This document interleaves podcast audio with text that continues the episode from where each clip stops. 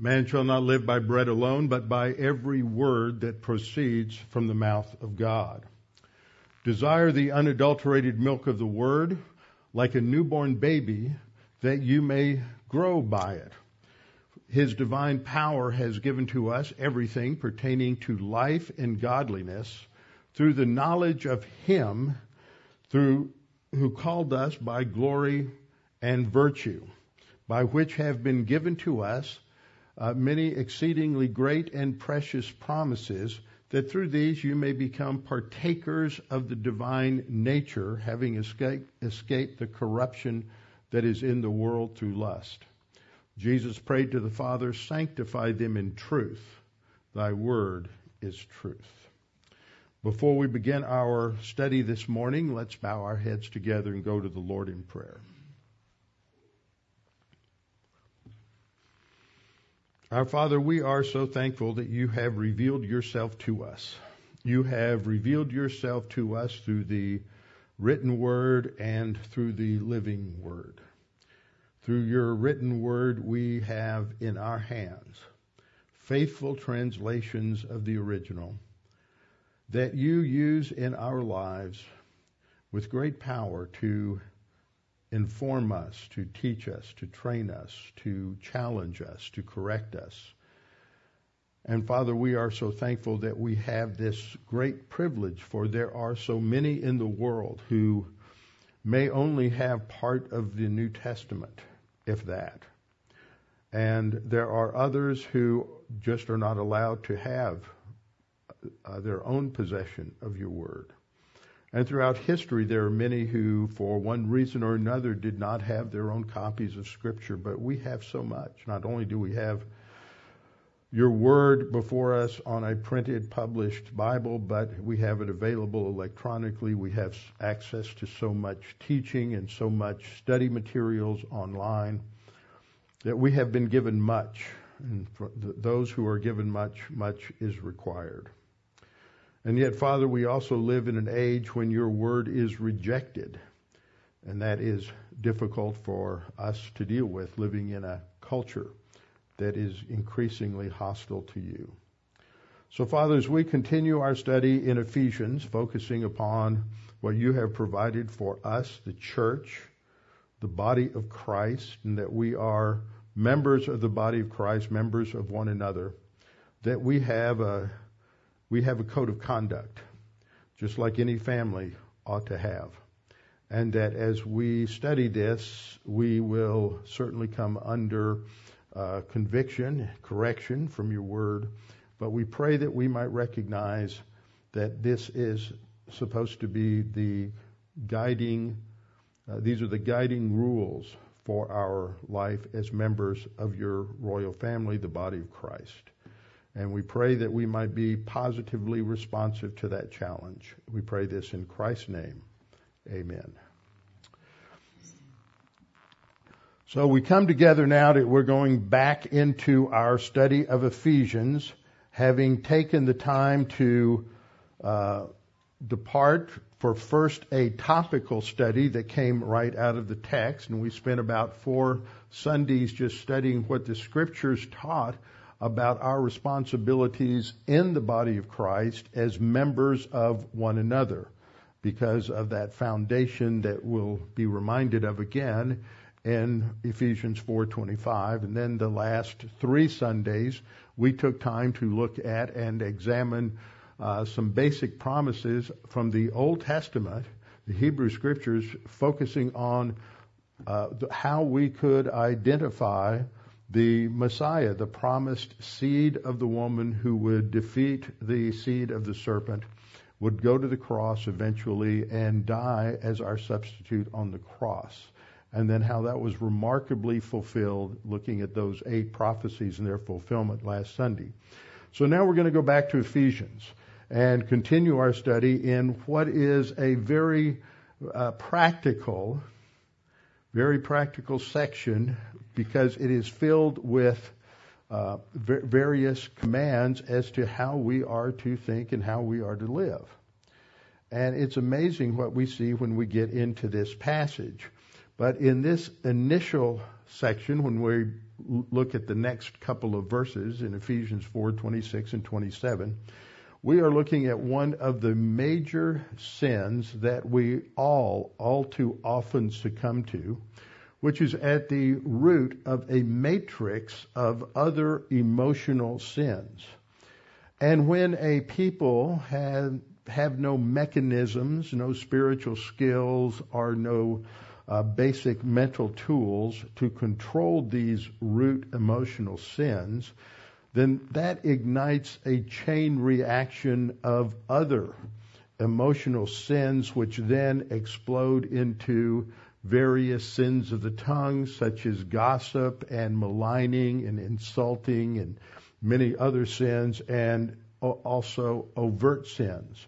Sins that eventually can deeply and profoundly damage a believer's spiritual life and personal relationships. It impacts marriages and families. Speaking of families, the, that is the environment that God established for the training of children. The training of children so that they can become effective, uh, successful adults. And it is in the family that they that a child is to learn about personal responsibility, consequences for failure, learning right and wrong, learning self discipline and self control, selflessness, and humility, and many other virtues. Now, there are unbelievers that are able to approximate some of the biblical virtues, but the biblical virtues that are listed in Galatians chapter 5, verses 20 to 22, the fruit of the Spirit, are just that. They are produced by God the Holy Spirit. They are not something that you and I can just gin up because it's a nice moral code and therefore I want to abide that. It goes beyond basic morality, which is good, but it isn't spirituality. Spirituality means that these virtues, love, as we've studied recently, love, it, it, as the Bible speaks about it, the love that Jesus said is to mark a disciple, is not the kind of love that an unsaved person can emulate because it's a fruit of the Holy Spirit. It is something that is produced in us only as a result of our spiritual life and our spiritual growth. But even unbelievers can approximate some of these things, and God gave divine institutions, and we've gone through the six that I teach several times, but we'll just focus on the first three. God gave divine institutions sort of built in social laws into the fabric of His creation and the makeup of every human being. When these are followed, it doesn't matter whether you're a believer or unbeliever, whether you hold to some other uh, religious beliefs or not. By following these divine institutions, you can have a measure of stability and prosperity in your life because God gave them to the human race as a whole for that very purpose to provide for stability, for protection, for perpetuation of the human race. And the first three are personal or individual responsibility. Every individual is responsible to God.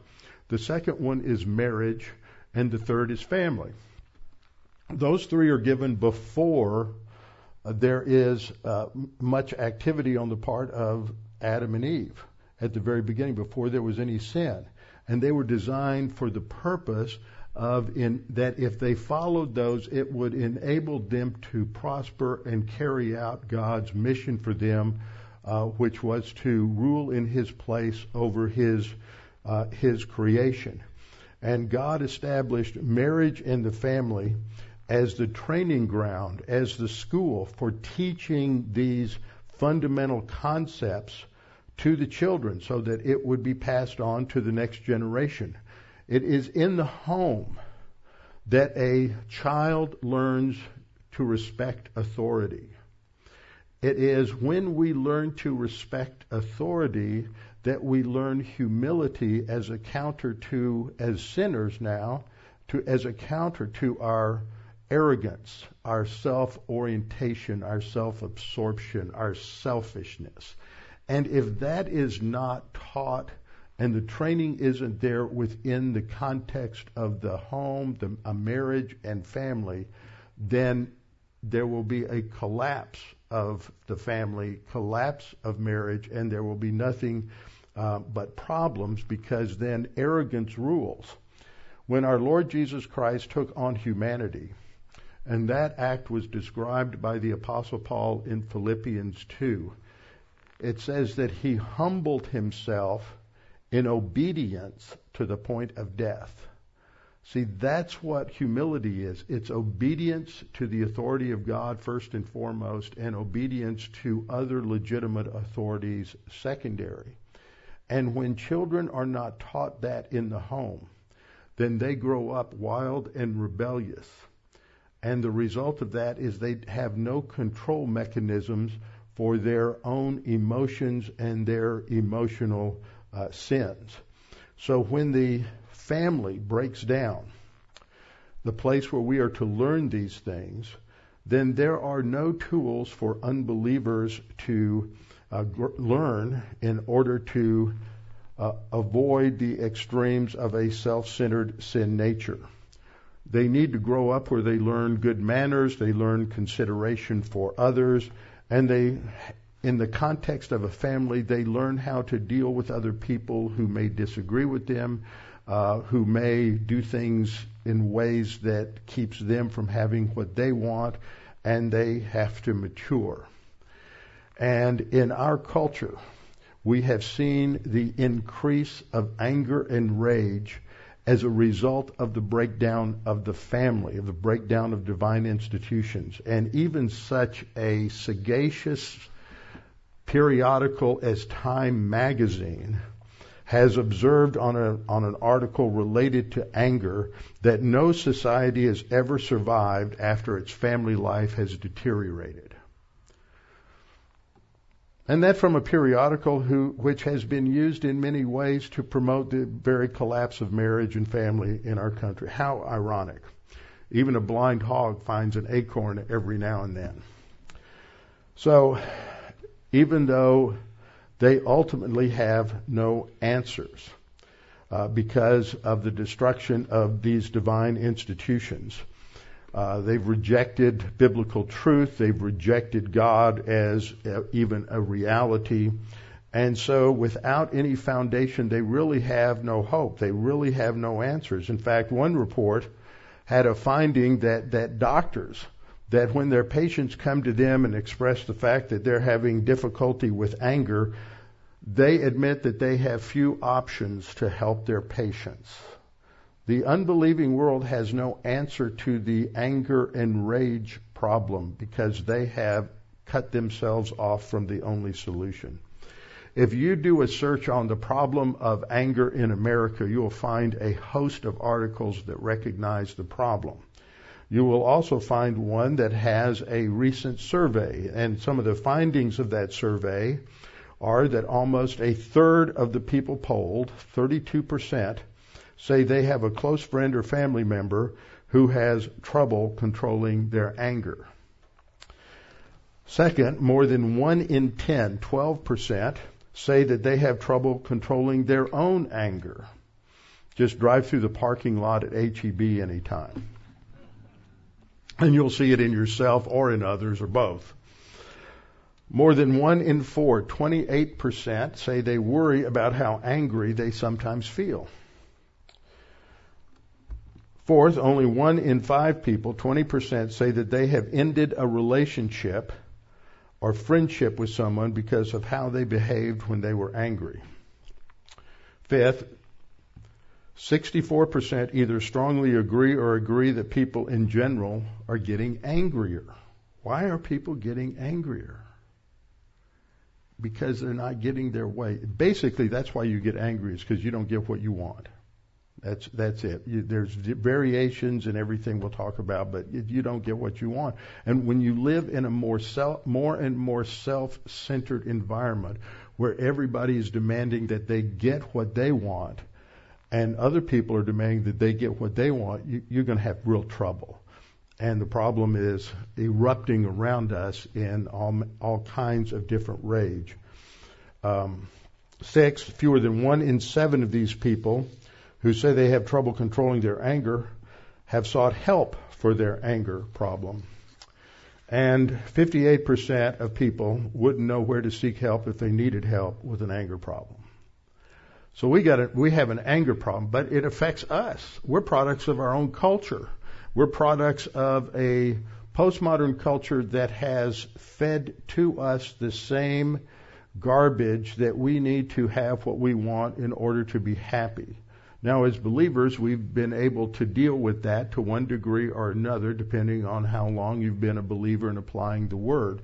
But, but we all get affected in all kinds of ways by the worldview of our uh, of the culture around us, and anger is one of the manifestations of that, and it is a manifestation culturally as the of the out of control selfishness that comes as a result of the rejection of moral absolutes.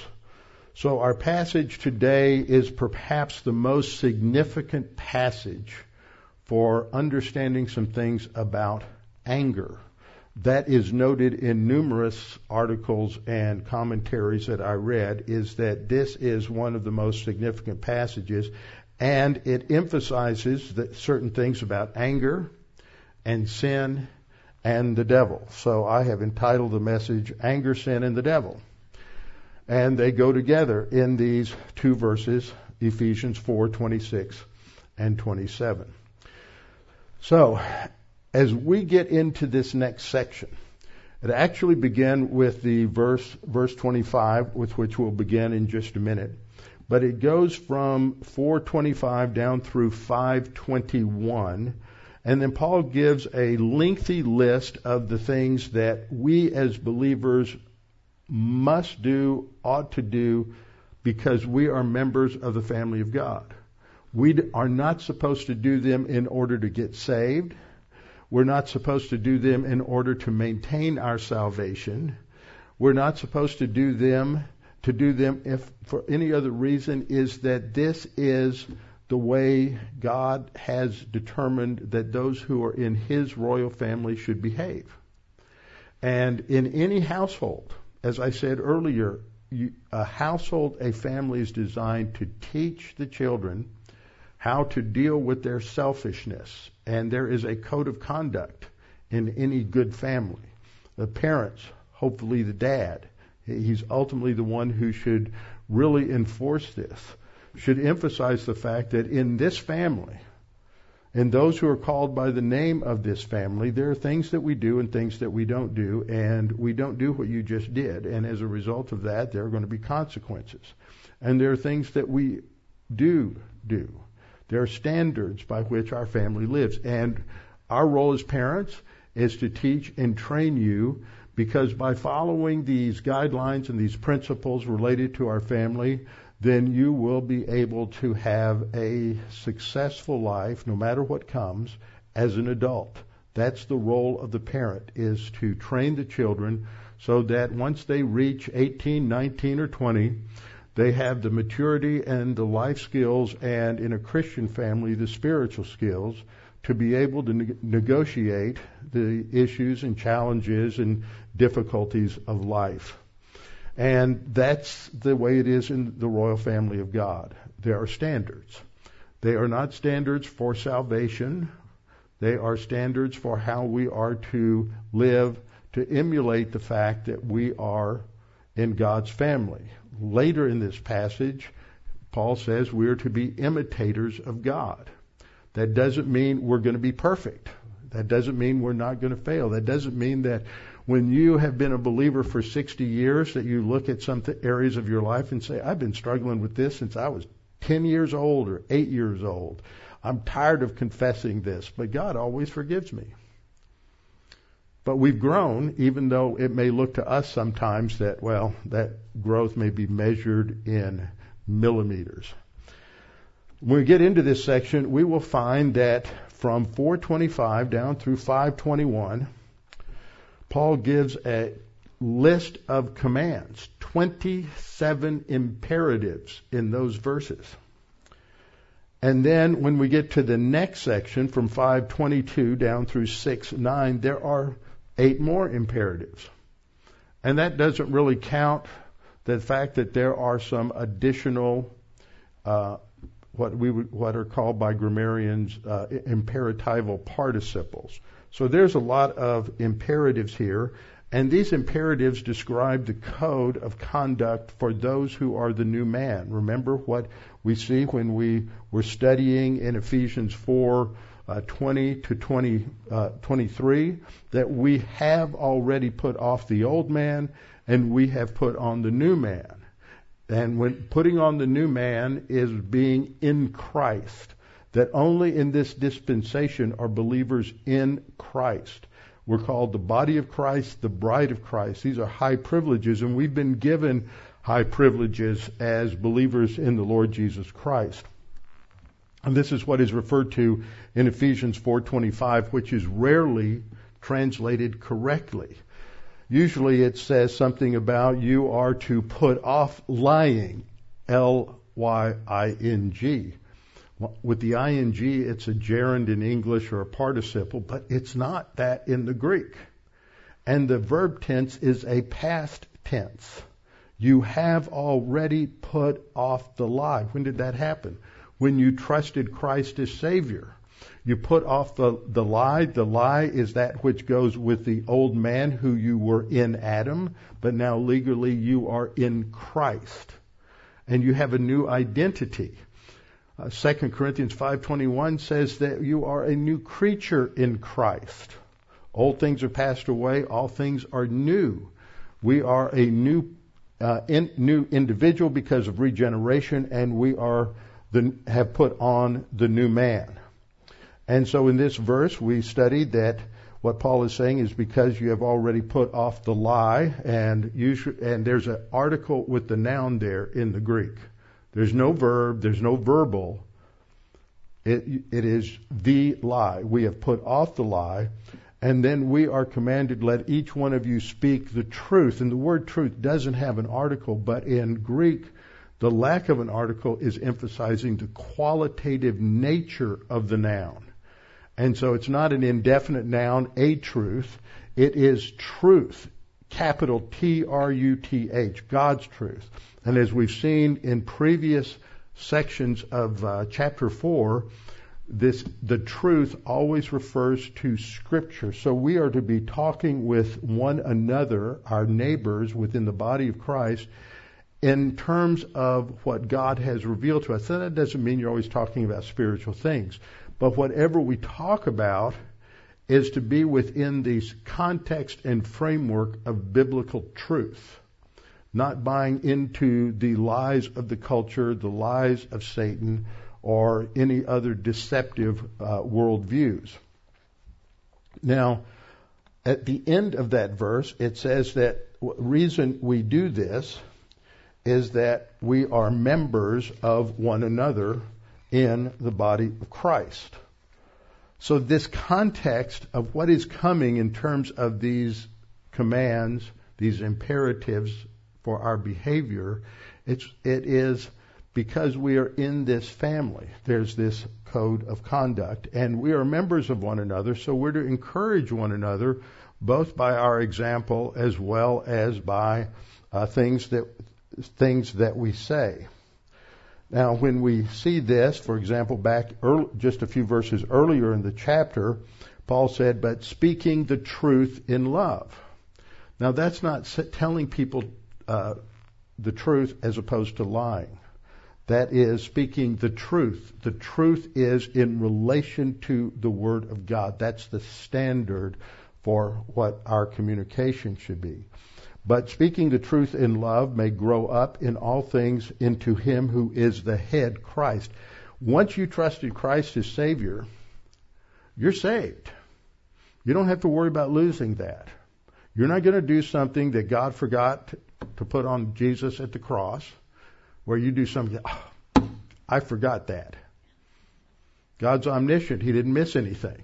Jesus paid for every single sin. You're not going to surprise God because He's omniscient. You're not going to do something tomorrow and God's going to go, oh, I can't believe he did that. Now you may say, oh my gosh, I can't believe I did that. But God's not surprised. It was paid for at the cross. So sin is not the issue for the believer.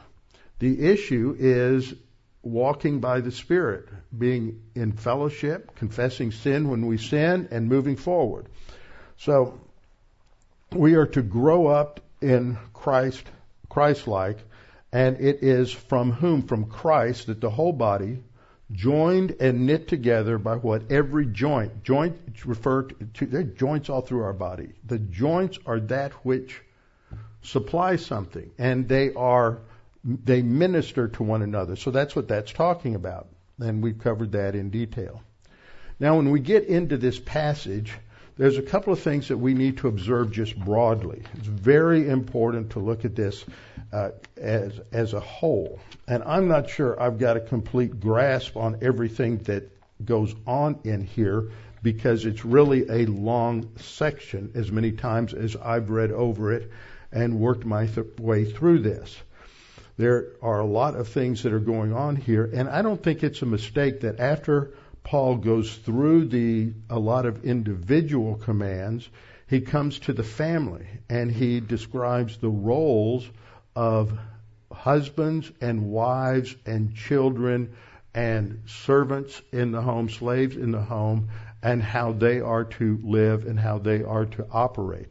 Because that ultimately is it. And I don't think it's uh, it's a surprise that when you get to the end of this section in 6 9, the next topic he covers toward the end of the book is spiritual warfare. Because to see this operate in our life, to grow, grow spiritually, and to focus on biblical priorities puts each of us in the crosshairs uh, of Satan's scope. He doesn't want us to succeed. That's why we get this warning in verse 27 not to give an opportunity uh, to the devil. So let's just sort of go over this a little bit quickly. I'll refer back to this, but I think it's important that we sort of see how this is organized. So in this section, as I said, there's 27 imperatives and imperatival participles. And so that tells us that, that these are commands from God and it's not legalism. Legalism is if I obey them, then God's going to give me brownie points. That's not what's going on here. You don't have to do these things to grow. Growing is walking by the Spirit. If we're in right relationship with the Lord, studying the Word, this is telling us how we are to live. But when we're out of fellowship, the sin nature is in control and all kinds of things are going to happen. So, these imperatives tell us that there's a code of conduct for us. There's also grace when, and forgiveness when we fail.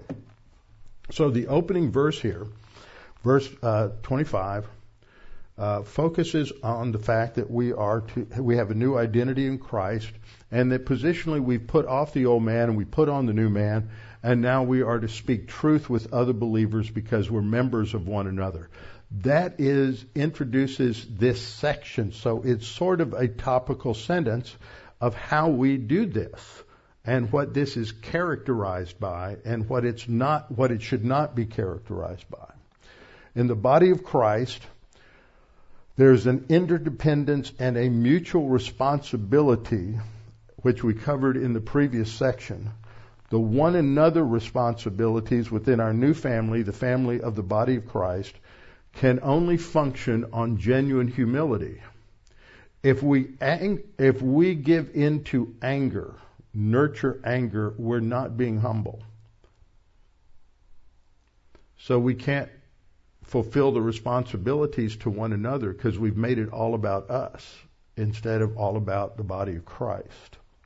So we have to keep certain things in mind when we see these things because you read through these, you go, you know, I can't do this. Of course you can't do this. This is produced by the Holy Spirit. It's not produced by, by, by us. So we have to keep certain things in mind. First of all, A, we all have sin natures. I know you can look around the congregation and you see somebody you've known for years and you say, you know, I just don't think she really has a sin nature. But yes, we do. Everybody has a sin nature. And sin natures are not diminished or removed when we're saved. Now, I think this is one of the flaws in the Lordship salvation thing. They believe that what happens when you're regenerated is that that min- minimizes some aspects of your sin nature.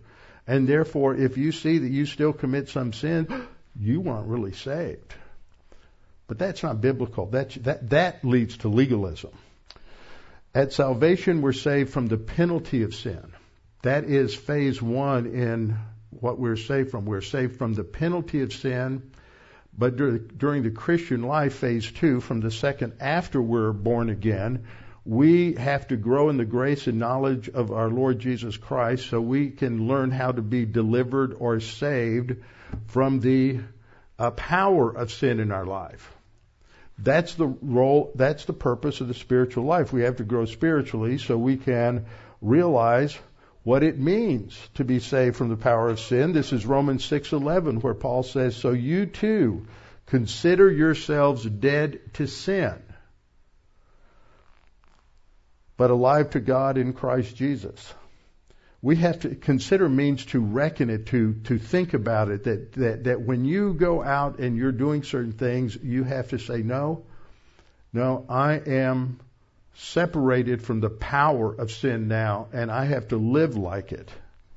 Now, that doesn't come easily. That takes a lot of time. After 10 years, you're going to say, well, you know, I can see some growth. And we have to recognize that it's not something that's a, there's no magic bullet. It's the process of growth. It's the process of doing. Now, some of you look like you may have seen a gym once or twice and worked out a few times. Others of you look like you, you did everything you could to run away from a gym most of your life. But if you are going to get in shape, and you have to do certain things. And to do that, eh, you, you go to the gym and you work out for six weeks and you're consistent and you think, I just don't see any difference, and you get frustrated and, and everything. But you keep it up for a couple of years, you say, wow, that's really made a difference. I've really changed. But it's something you have to do day in and day out because the changes are incremental. They don't all just happen in one time. We can't just drive through the window at, at Burger King and order a, you know, a big spiritual growth sandwich and we've made it there's, there's, there's no fast food in the spiritual life. Second thing we have to, this is point B, we only get to that point of reckoning ourselves dead to sin as we walk by the Spirit.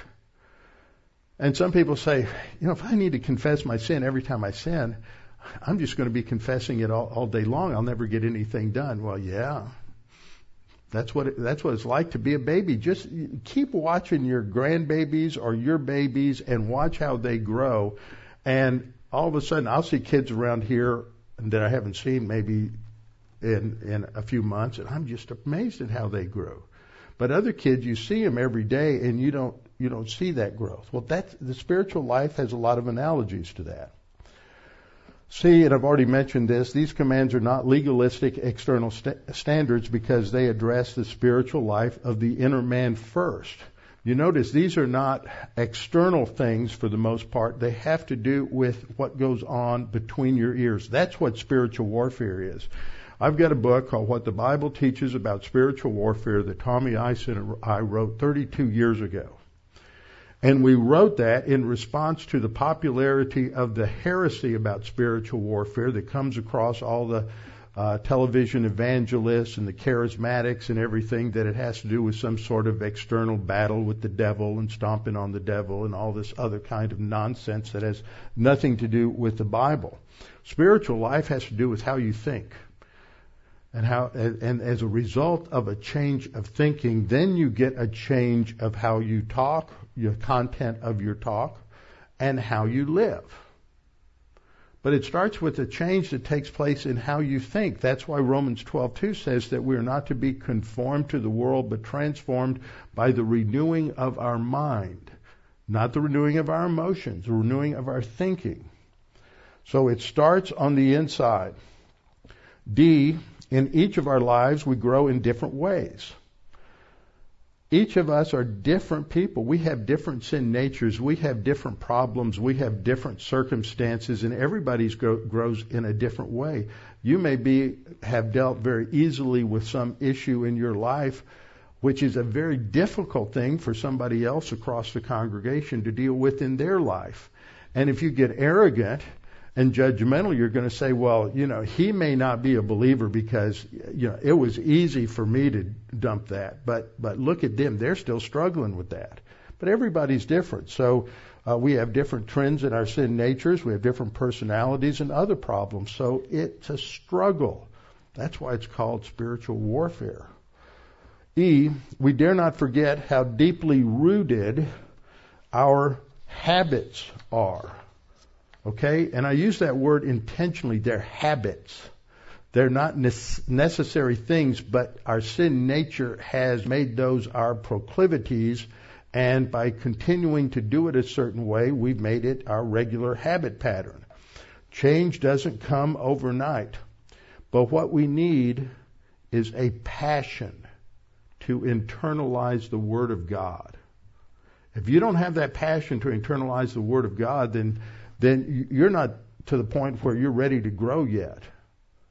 You're still playing games with God and, and giving into your sin nature. And that can be acceptable if you're a baby believer because that's characteristics of a baby. But sooner or later, daddy's going to give a little discipline and you're going to have to grow out of it. And that's what happens in the spiritual life. We grow. We have to have a passion for internalizing the Word of God, walking by the Spirit and then it will happen gradually, slowly, and that's part of the battle. Six, which is point F, this passage provides us with those standards we are to live up to. They're not evidences of our spiritual growth, our spiritual status, whether we're saved or not, uh, because in some ways these virtues and these behaviors can be imitated to a small degree by unbelievers. Only God really can see what He has done in our life. The Holy Spirit produces this. And we pray that when we get to be a little older or a lot older, that we'll be able to look back and we'll be able to see some evidence of, of, of some growth. Oh, that was part of my first point. Second point. Ephesians 4:25 provides the general framework of our role as members of the body of Christ which relates this next section to what was taught earlier in 4 1 through uh, 24. So Paul isn't jumping to some totally different topic. He is developing the topic. And so we, we need to look at some things that we've seen. Back at the beginning of the chapter, we are to walk worthy of that new, that high position, that calling, that we are a new person in Christ with which we were called. And we are to be characterized by humility and gentleness. That's in verse 2. We are to be striving to maintain the unity in the body of Christ.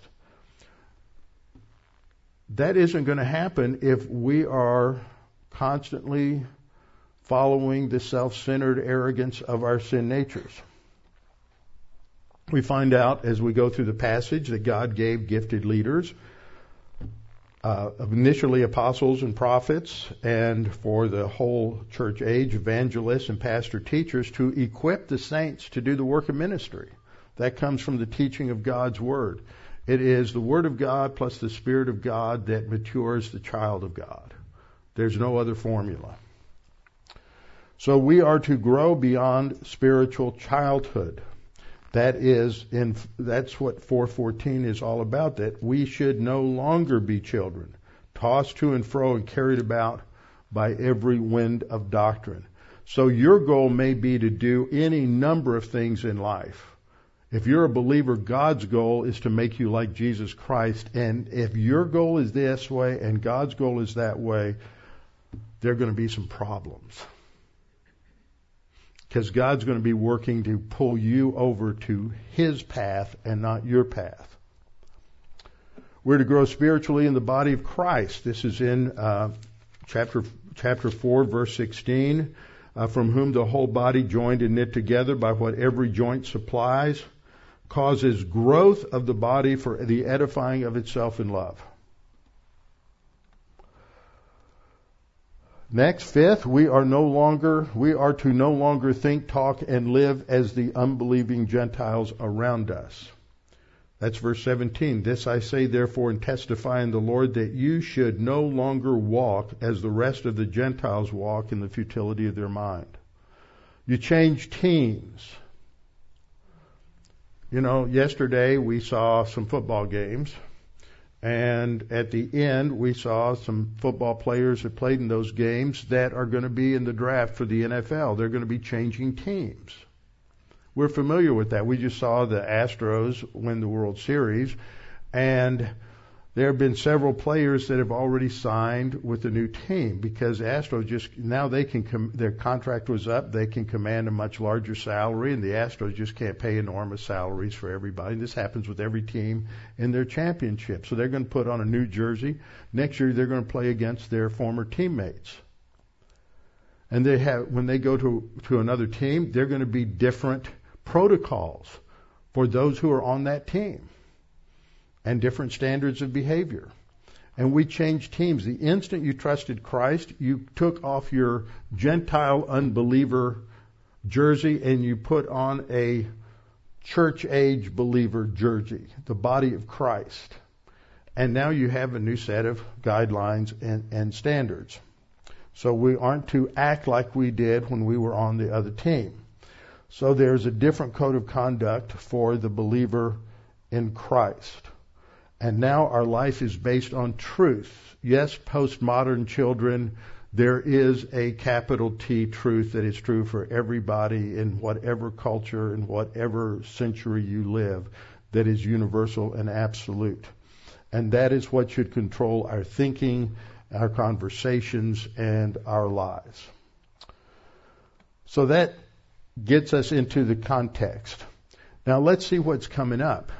I'll go through this kind of fast. You can break these passages down, and we have a, these commands in each area down through five one, which I think is the conclusion to this, because in verse 2, 5:2, it says, "And walk in love." So as soon as you see that walk command, he's shifting gears a little bit. So what you have in these are two commands. One's a positive, one's a negative. Sometimes he gives the positive first and then the negative, and sometimes he gives the negative and then the positive. And you understand what he's talking about by examining the contrast. So we're to be angry. That's the positive thing. It's a passive verb we're going to see. And that means that, that you get, you're driving down the freeway and somebody cuts you off and it, it's a visceral response of anger.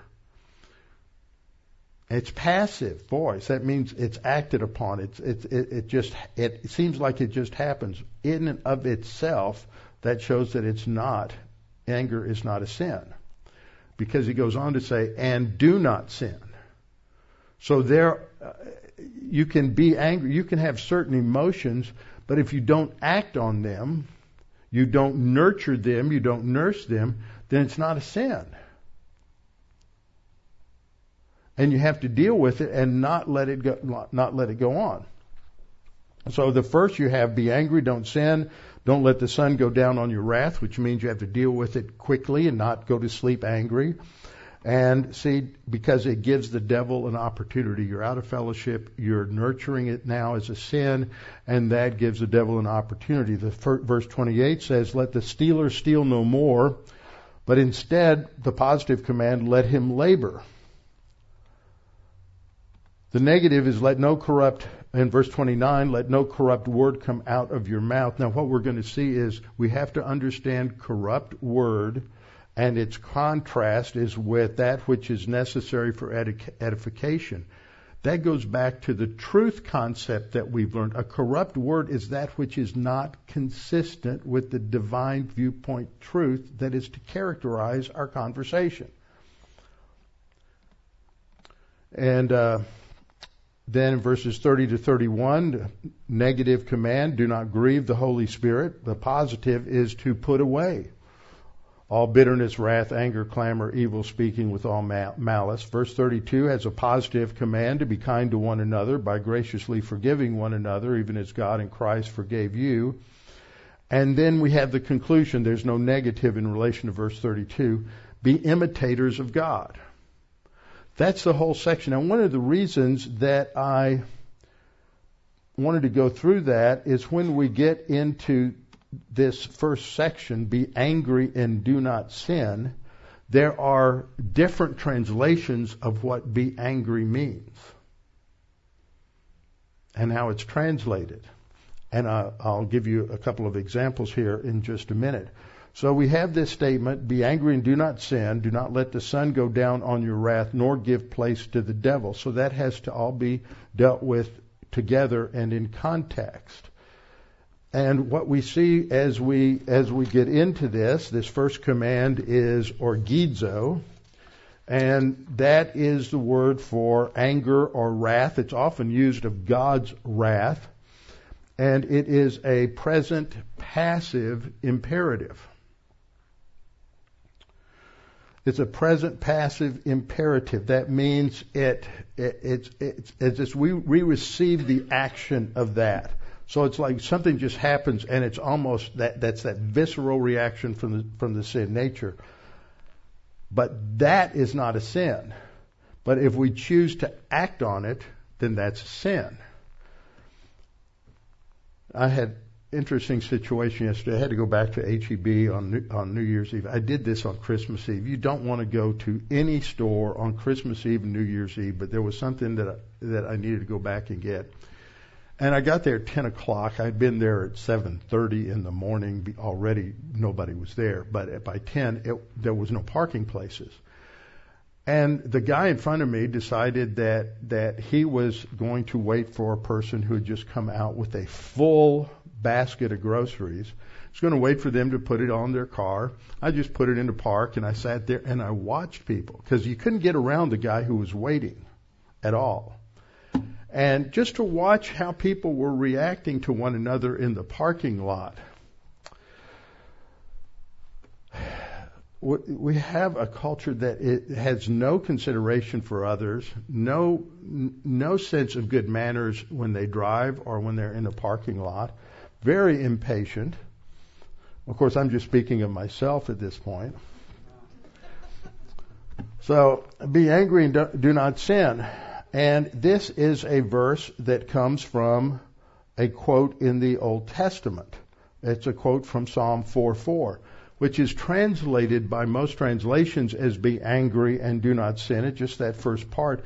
But the Hebrew word there really doesn't mean anger per se. It has the idea of quaking, trembling, being excited. It can mean fear. It rarely, if ever, means anger.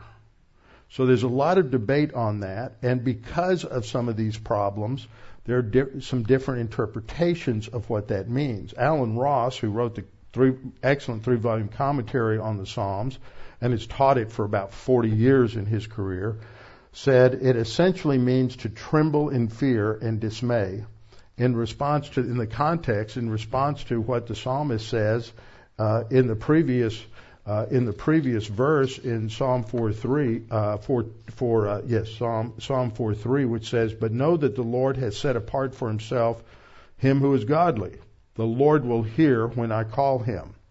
And so he's addressing his enemies and says, "Now you don't be angry. Now you be angry." Be, and he's saying, "You be fearful and tremble." And it's in a response to what he said about God's goodness and faithfulness to believers in the previous verse. So Paul isn't really quoting and saying this is what it's teaching. It's it's it's become sort of a proverb, and when it was translated into Greek, they use the word orgizo, the Greek of the Septuagint. So Paul's just quoting quoting the, the, the Septuagint, and a lot of people have problems with how this is translated because it's an imperative: be angry. God commanded you to be angry, but it's a passive. A passive voice means that the subject, which is you, does not perform the action. It receives the action, Okay? That's really important. But people don't look at all of these different aspects. And so you have some translations that say, if you are angry. But there's no conditional particle there. There's no if. Uh, even if you are angry. Some translation says, if you have a cause to be angry.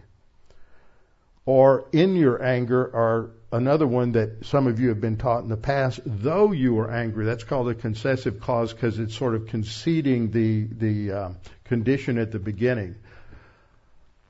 It can't mean any of those. And there's a lengthy, detailed, excruciatingly detailed analysis by Dan Wallace, who teaches Greek at Dallas Seminary, who wrote an article on this back in 89. And he goes through every, all the kinds of examples. And though there is a possibility that it could be an imperative of concession, which is extremely rare, almost as rare as hen's teeth. But some people teach that because it make it, it helps them to solve the problem. Because later, uh, God says, you know, you are to put off anger. Well, how can He say be angry and then four verses later say say um, put away your anger? That seems like a contradiction. But you can't make a solution just because it fits better. That's the law of spandex. Remember the law of spandex? Just because you can wear spandex doesn't mean you should wear spandex. And this applies to biblical interpretation. Just because you can find a justification for translating something some way doesn't mean you should. You have to look at context and grammar and compare all kinds of things. And even though it's rare that it means this, doesn't mean just because it helps you solve the problem better that you jump to that conclusion. And a lot of people do that. So part of the problem is that in verse 31, as I just pointed out, it says, let all bitterness, wrath, anger be put away from you. And Colossians 3:8 says, but now you yourselves are to put off all of these, anger and wrath. You go to uh, 1 Timothy 2:8, Paul says, I desire therefore that the men pray everywhere, lifting up holy hands without wrath and doubting. James 1:19 and 20 says we're to be slow to wrath, and that the wrath of man does not produce the righteousness of God. Now, all these use basically the noun form from that verb. So, how, how, what's what's the issue here? And the issue here is that we can be angry for a lot of different reasons, but not act on the anger. We're not going to harbor it. We're not going to chew it over in our minds. We're not going to go to bed at night and think about it and figure out how we're going to retaliate and a lot of other things. So we are to recognize that that happens. We get angry, but we are to be creatures of thought, not emotion as believers, not like postmodernists who are saying, no, no, no, forget logic, forget reason, you just do what feels good, it's all about emotion. Don't, do not sin. And the word for sin indicates a conscious and deliberate false step as opposed to an inadvertent mistake. That's hamartano that's used there. That's the main word for sin. So from this we learn that anger in and of itself is not necessarily sinful. It's what we do with the emotion. That, that is what is significant. And so um, we are not going to allow ourselves to be controlled by by uh, anger, and we are not going to uh, act on it in terms of the sins of the tongue, such as lashing out, yelling, insulting, some sort of uh, uh, other actions, gossip, slander. All of these things are wrong. That can lead to chain sinning, where all we're doing is harboring it, and we have bitterness, resentment, and nurture our our anger. And then the last phrase says, oh, nurturing your anger. A couple of verses address this. Ecclesiastes 7 9 says, Do not hasten in your spirit to be angry, for anger rests in the bosom of fools. That's a great passage to memorize. Anger rests in the bosom of fools. Amos 1:11 says that nurturing anger can destroy a nation. If you have a culture that's angry, it will destroy a nation. We have a culture that is angry. Amos 1:11 says, "Thus said the Lord, for three transgressions of Edom and for four I will not turn away its punishment, because he pursued his brother with the sword and cast off all pity. His anger tore perpetually and kept his wrath forever." That's the reason they were being disciplined by God. Anger hinders prayer according to 1 Timothy 2:8 that we're to, men are to lift up holy hands, this applies to women too, without wrath and doubting. Seventh, anger leads to further sins and self-induced misery. Proverbs 22:8 says, "He who sows iniquity will reap sorrow, and the rod of his anger will fail." You're just going to make yourself miserable by nurturing anger and uh, bitterness and resentment. Point eight, many people are deeply angry in our culture, and that anger destroys relationships with others. The, the rate of failures in marriage, uh, failures of children to uh, be able to grow up and have a healthy home life, all these stem from mental attitude, emotional sins. Proverbs 21:19 applies this to a woman, but it applies equally to men. Better to dwell in the wilderness than with a contentious and angry woman. Well, it's better to dwell in the desert than with anybody who's contentious and angry. Proverbs 27:4 says, Wrath is cruel and anger a torrent, but who is able to stand before jealousy? And faults are remembered and held against a person for some time.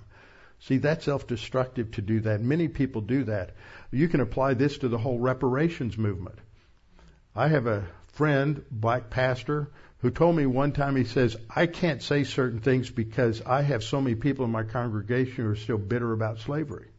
And I said, well, why don't you teach and tell them how evil it is to be bitter and to hold these kinds of resentments? Said, I can't go there. You know, what kind of a pastor are you? Ninth, when we give in to anger, we quit walking by the Spirit and we're controlled by the Holy Spirit. When we yield to that temptation, at that instant we're out of fellowship and we're living like a spiritually dead person and the sin nature's in control. And that puts us in a position where the devil can take an opportunity. 1 Peter 5, 6 through 9 applies to this. Peter says, humble yourselves. What do you have to do to humble yourself? You're obedient to authority, obedient to the authority of God. Humble yourselves under the mighty hand of God that he may exalt you in due time. See, it's not about you, it's about God. But when we're pursuing a life that is all about us, then it's going to yield to a lot of problems with anger. How do we humble ourselves? By casting all of our care upon Him because He cares for you. We walk in dependence upon God. And then Peter warns, be sober. That means be alert, be thinking objectively and clearly. It doesn't mean uh, that you don't have alcoholic beverages. It, the idea in the Greek word is that you think clearly and objectively about the issues of life. Be vigilant or watchful because your adversary, the devil, the devil is our adversary. He is our antagonist. And it's not just the devil personally, because so many people, the devil's after me. Well, it's, the devil's not omnipresent. But I think that the devil here stands for his whole army. Just as we might speak of Putin attacking Ukraine. Well, Putin personally didn't attack Ukraine, but his army did. Okay, so this isn't just the devil, this is all of the demons under his command. Uh, they are looking around for believers who are not walking by the Spirit to take advantage of them. Your adversary, the devil, walks about like a roaring lion, seeking whom he may devour. What are we supposed to do? Resist him. That means to stand fast, not attack him, not take control over the demon, um, not take not condemn him in the name of Jesus. Just stand fast. Stand your ground as a believer. We'll see this in spiritual warfare when we get there in chapter 10. Resist him steadfast in the faith. We don't, we have three enemies in the Christian life. The world, the flesh, and the devil.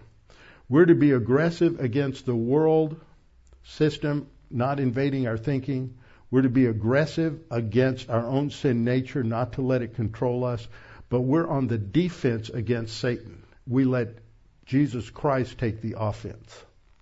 We stand fast in the faith because we know that the same sufferings are experienced by your brotherhood in the world.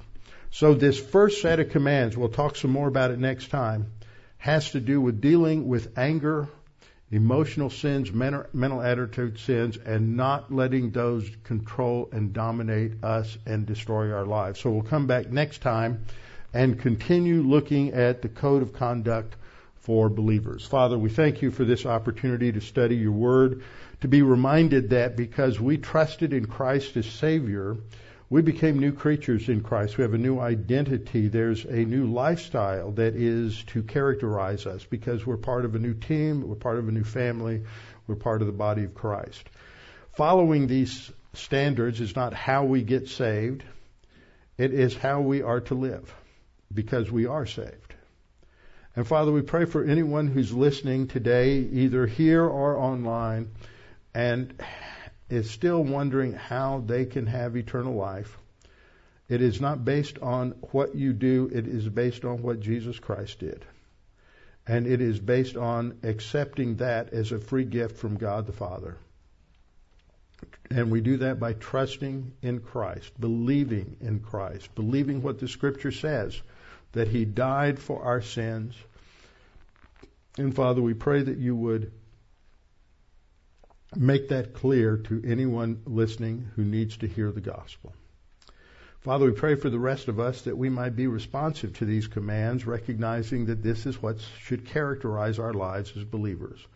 And the only way to do that is to walk humbly with our God. And so, Father, we pray for the strength to do that, that we may grow in the grace and knowledge of our Lord Jesus Christ. And we pray this in His name. Amen.